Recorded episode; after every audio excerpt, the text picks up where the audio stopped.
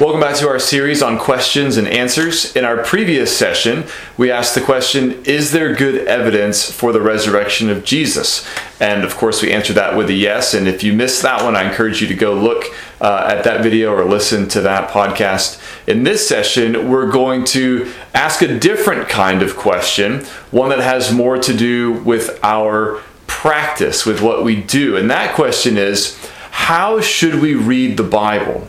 If we're Christians, we know we ought to read the Bible. Uh, perhaps even some who aren't Christians feel like they ought to read the Bible just to know what this book is that has influenced so many people. But today we're looking mainly at how should we, as Christians, those of us who are believers, how should we go about reading the Bible? After all, the Bible is a very large book even if you are inclined to read you know history or fiction or whatever. Um, not many books that most of us read are as long as the bible. Uh, certainly not many books that we read are put together like the bible. The bible is actually a collection of books 66 books in fact. Uh, different genres different authors different styles but all written under the inspiration of God, we believe, meaning that all scripture, as Paul says in 2 Timothy 3.16, all scripture is breathed out by God and profitable. So it all ultimately comes from God and it's all God's word, so it's all good for us. But how should we go about reading it? That is the question. So, what I hope to do in this session is just to point you in some directions that I hope will be fruitful and helpful uh, for you as you read the Bible. These are things that I have gleaned uh, mostly from others, perhaps some from experience, but I think mostly from other people um, whose advice has, has been beneficial to me and that um, that I that is biblical. And so I want to pass that on to you as well. So the first thing uh, I would say about how we should read the Bible is that we should read the Bible prayerfully. We should recognize that the Bible is God's book and that we have the privilege of talking to God, who's the author of the book, about the book that we're going to read. We can ask God to help us understand the book, to help us love the book, to help us see what He wants us to see in this book, which is his book. I remember um, John Piper used to use this verse from Psalm 119 uh, often, probably still does uh, use this verse often when talking about how we should pray about reading the Bible. Psalm 119, verse 18. It's, it's stuck with me, and the, the verse is this it says, Open my eyes that I may behold wondrous things out of your law. In other words, help me see the great things that are in your word. Because we've all had the experience, right, of reading the Bible and knowing that the Bible is a is a, a great book, a powerful book that is, is God's word and it ought to grip our attention, it ought to engage our minds and our hearts, but we just don't feel anything and we just don't see anything and we're not gripped and we're not moved and we don't feel like we're being changed. What are we to do? Well, we can pray God, help us to see, open our eyes to see. We know the problem is not with the book, the problem is with us. So open our eyes to see the wonderful things that are in your word. And not only can we pray, and, and, of course, it doesn't have to be those exact words. There's all kinds of ways that you can pray um, before you read the Bible and just say, God, help me. God, speak to me. Uh, God, open my ears. God, open my eyes. God, help me to, to hear from you right? So the, the words of Psalm 119, verse 18, uh, you can pray those exact words, of course, or just something along those lines is always helpful to pray before you read the Bible. God, help me as I seek to listen to your word. And then the other thing about reading the Bible prayerfully is uh, that we can pray what we read. And this helps us not only with our reading, but also with our praying. Because on the one hand, sometimes uh, we feel like our prayers are repetitive and can kind of get in a rut and we're saying the same things over and over and our, our prayers can start to feel kind of um, routine or, or maybe begin to feel uh, dull like our heart is not really in it what can we do well one of the things we can do is we can pray what we're reading in the Bible to help bring uh, variety and new language and, and helpful reminders of what kinds of things we should be praying for. Whether you're reading the Psalms, which is largely a book of prayers or songs or, or prayers that are songs uh, whether you're reading Psalms, whether you're reading Paul's letters, where there are often prayers, uh, or whether you're reading uh, a, portion of the, of the Bible that isn't a prayer itself, but you can turn the verse into a prayer, right? So if you're reading, for example, in, in Hebrews 11 about the example of faith set by those in the Old Testament, you can pray, God, help me have faith like Abraham, help me have faith like Moses right? Help me have faith, and and you can turn it into a prayer. Uh, you can do that with virtually any passage of Scripture, right? Or if you're reading the Psalms, of course, you can pray through portions of the Psalms, or you can pray through an entire Psalm, perhaps. Um, it might be a little bit uh, longer prayer uh, from Scripture, perhaps, than you're used to, but certainly we could do it, right? So you can turn what you're reading in the Bible into a prayer, and that also helps us uh, process what we are reading and, and sort of uh, apply what we are reading. And so if we're taking what we're reading and turning it into a prayer where we're saying whatever's in the text, we're saying, God, help me to do this, help me to believe this, help me to practice this. Right? Uh, Ephesians 5 1 says, therefore, you know, be imitators of God as beloved children. You can pray and say, God, help me to believe that I am your beloved child, that you love me, that you care for me. Help me remember how you have shown your love for me, most especially in the death of Jesus. And help me to imitate you. Help me to love like you love. Help me to forgive like you forgive. Help me to speak the truth like you speak the truth. And you can turn what you're reading into a prayer. So we, we should read the Bible prayerfully. Right? Second thing is we should read the Bible quickly. Right? We should read the Bible quickly. What I mean by this is um, we should read large chunks of Scripture. Uh, I remember at a, couple of different points in my life um, being uh, instructed or challenged by professors to read large chunks of the Bible. The first time I remember this was when I um, was in seminary right after college, and I was in a, a class where we were covering the Gospels and, and maybe Acts as well. And the professor said, you know, go home and, and try to read a whole gospel in one sitting, or read as much as you can in one sitting, or something like that. And I think I read maybe 10 chapters of the Gospel of Mark, I think, uh, in, in one sitting. And uh, though I didn't make it through the whole thing, that was probably the most I had read consecutively of the Bible at probably at any time in my life. Um, and I still remember that challenge. And um, I would encourage you to do the same, right? Try to read large chunks of scripture. And we can't always do this. A lot of times, our devotional time, uh, depending on what season of life we're in, our Bible reading time may be very condensed. You may have 5, 10, 15 minutes, uh, and, and you don't have time to read chapters at a time. Um, but when we do have that time, right? Perhaps on a over a holiday or a vacation or you know a season of your life where you you have more you have more room. There's less going on. Um, maybe as you approach uh, Christmas or Easter or whatever, uh, try to read big chunks of Scripture at times um, to get the big idea. One of the reasons why this is important is because um, the books of the Bible are written as wholes, right? So Genesis is meant to be read as a whole, and Exodus is meant to be read as a whole, and Paul's letters, of course, are be, meant to be read as a whole. And so some of the books are so long that if we only read them a few verses at a time, it would take us so long to get to the end that we would probably forget the beginning by the time we got to the end of the book. Um, and there's there's occasions for going slowly. We'll talk about that in just a moment. But there's also good reason sometimes to go quickly to try to read a whole letter of Paul, for example. And you can start with a short one. Start with uh, Philippians or Colossians, right? And just four chapters each. And try to read the whole thing in one sitting and see how much more you understand uh, his point, his message, what he's trying to get across when you read uh, the book as a whole. And so, one of the things we should do, again, is read the Bible not only prayerfully, but read it quickly. Read big passages and and and just keep going. Read as much as you can in one sitting and see how much you see that perhaps you didn't see before when you're reading it all together. But then the next thing I would say is read the Bible slowly. Read the Bible slowly. And this is not a contradiction right? Sometimes we can do one sometimes we can sometimes we can read slow sometimes we can read fast. In some seasons we may, we may be able to do a little bit of both.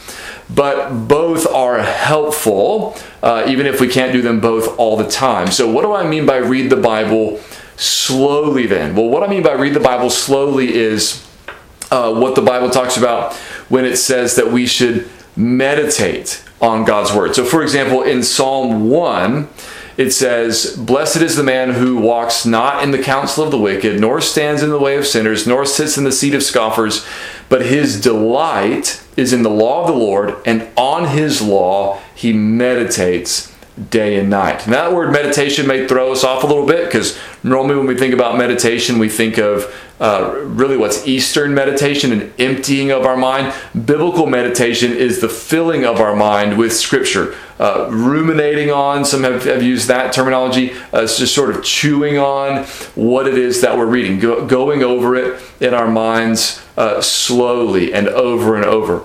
Um, this is kind of what we do sometimes when we're memorizing scripture, right? When we repeat it to ourselves over and over. But meditation is not just memorization, right? Because sometimes we can memorize without really thinking about what we're memorizing. But meditation means pondering um, what it is that we're reading, right? Spending time with it, trying to understand it. Uh, Joshua was given similar instruction in Joshua 1 8 when he was told, This book of the law shall not depart from your mouth but you shall meditate on it day and night, so that you may be careful to do according to all that is written in it. For then you will make your way prosperous, and then you will have good success. It's hard to carefully do what the scripture says when you haven't carefully paid attention to what the scripture says. You have to carefully pay attention to it before you can carefully do it. You have to know what it says before you can obey it, live it, apply it. And so we need to read Scripture slowly. We need to read Scripture carefully. We need to meditate on Scripture. We need to ponder Scripture. And again, if we go back to the first one, reading the Bible prayerfully, prayer comes into this as well. As we're asking God, help me understand what this means. Help me understand how to apply this to my life. Help me understand uh, how I should live this out or, or how this should affect this situation that I'm in. What how, what should I do here? Uh, that's that can go right along with this meditative, slow reading of the Bible. So we should read the Bible prayerfully. We should read it quickly. At times, we should read it slowly. At times, and we should read it regularly. Right. This goes back to Psalm one.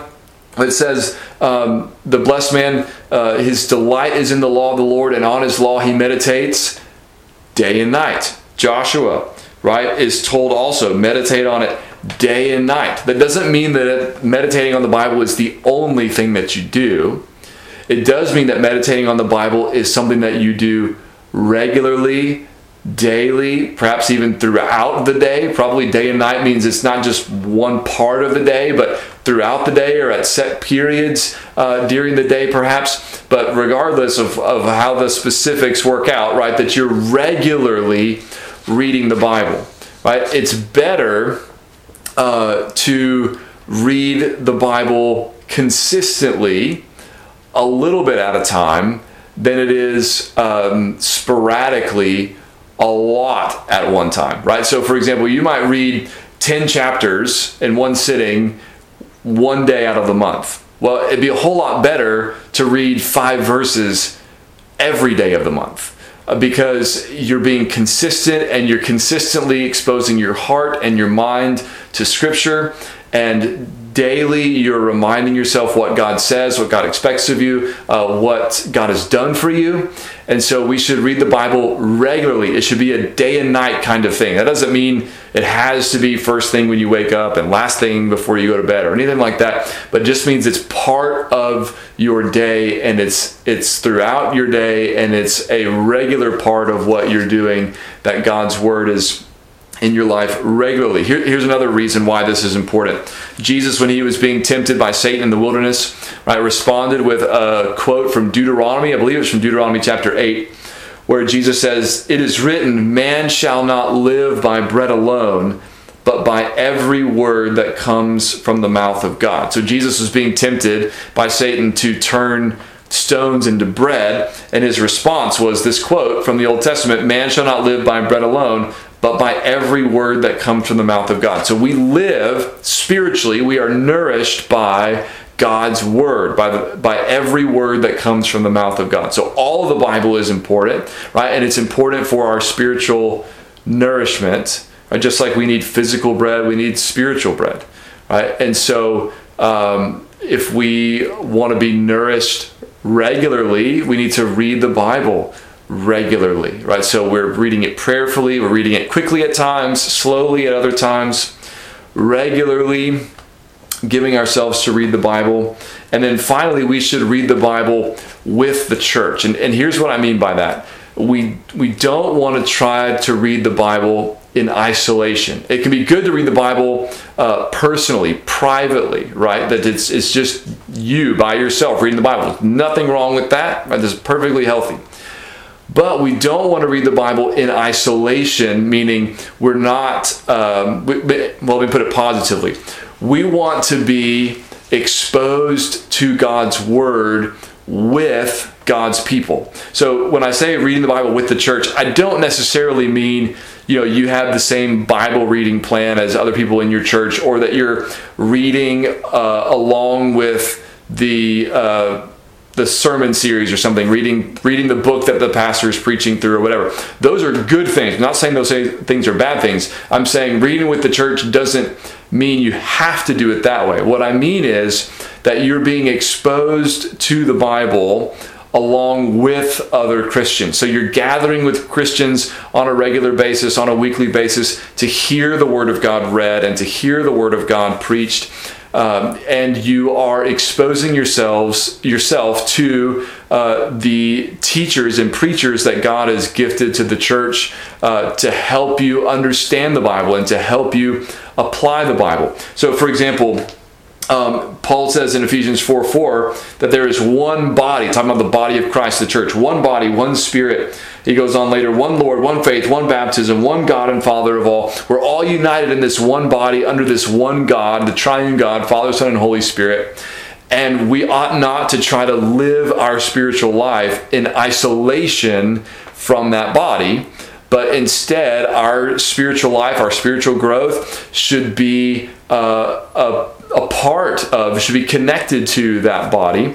And so Paul later says, uh, sort of along with that later he says in verse 11 of, of ephesians 4 starting there he says and he gave the apostles the prophets the evangelists the shepherds and teachers or pastors and teachers to equip the saints for the work of ministry for building up the body of christ until we all attain to the unity of the faith and of the knowledge of the son of god and he, and he goes on so he's given to the church when he lists apostles prophets evangelists pastors and teachers. All of those are uh, offices or, or, giftings that God has given uh, to help people understand the Bible, to communicate God's word right? And so that we so that we learn so that we grow. And he talks about there being equipped for ministry uh, right are being built up attaining to the unity of the faith and of the knowledge of the son of god. Uh, god has given us people in the church who write bible commentaries and the study notes and study bibles and preach sermons and preach evangelistic messages and and do all these kinds of things in order to help us understand the bible. Because here's the thing none of us none of us is going to understand the Bible as fully and accurately by ourselves as we will with the body of Christ, as we will when we are exposing ourselves to faithful teachers, pastors, and so on. That's not to say that there aren't people out there who are mishandling the Bible and leading people astray. There are. The Bible talks about that as well. But when you get around a group of faithful Christians who are also reading the Bible, who are listening to the Bible together, being preached and read and taught and so on, that will help you even more than reading the Bible by yourself and not interacting with any other Christians. That's that's not the way we want to do it. We want to read the Bible personally, yes, but we also want to be engaging with the Bible corporately as a body, as a church with other Christians. And that will help us grow spiritually as well. Now, when it comes down to the details of well, what should I read? Well, there's a, there are so many options, so many Bible reading plans, uh, so many possibilities out there. Uh, the main thing I would say is is don't get caught up in the details. Be more concerned about the habit and the heart, right? So, first of all, seek to make it a habit to read the Bible. It doesn't really matter where you start. You can start in the Gospels, you can start in the Psalms, you can start Genesis, you can start Paul's letters, wherever you are most interested in, whatever is grabbing your attention, that's probably the best place to start, right? If, you, if that's what you want to read. But wherever you start, make the habit, make it a habit to regularly read uh, and prayerfully read God's Word. That's the main thing, right? And then uh, you have your heart engaged, right? And that's where the prayerful part comes in, where you're not just reading the words on the page so that you can check off a box and say, I read so many verses or so many chapters, but you're saying, God, I want to hear from you. God, I want to understand. God, I want to know you. God, I want to draw near to you. Would you speak to me through your word? So, I encourage you to read the Bible prayerfully, read it quickly at times, read it slowly at times, read it regularly, and read it with the church, with the community of God's people. I pray that your time in the word will be blessed and rich and fruitful, that your minds might be renewed, that your lives might be transformed, as Romans 12 says. God bless.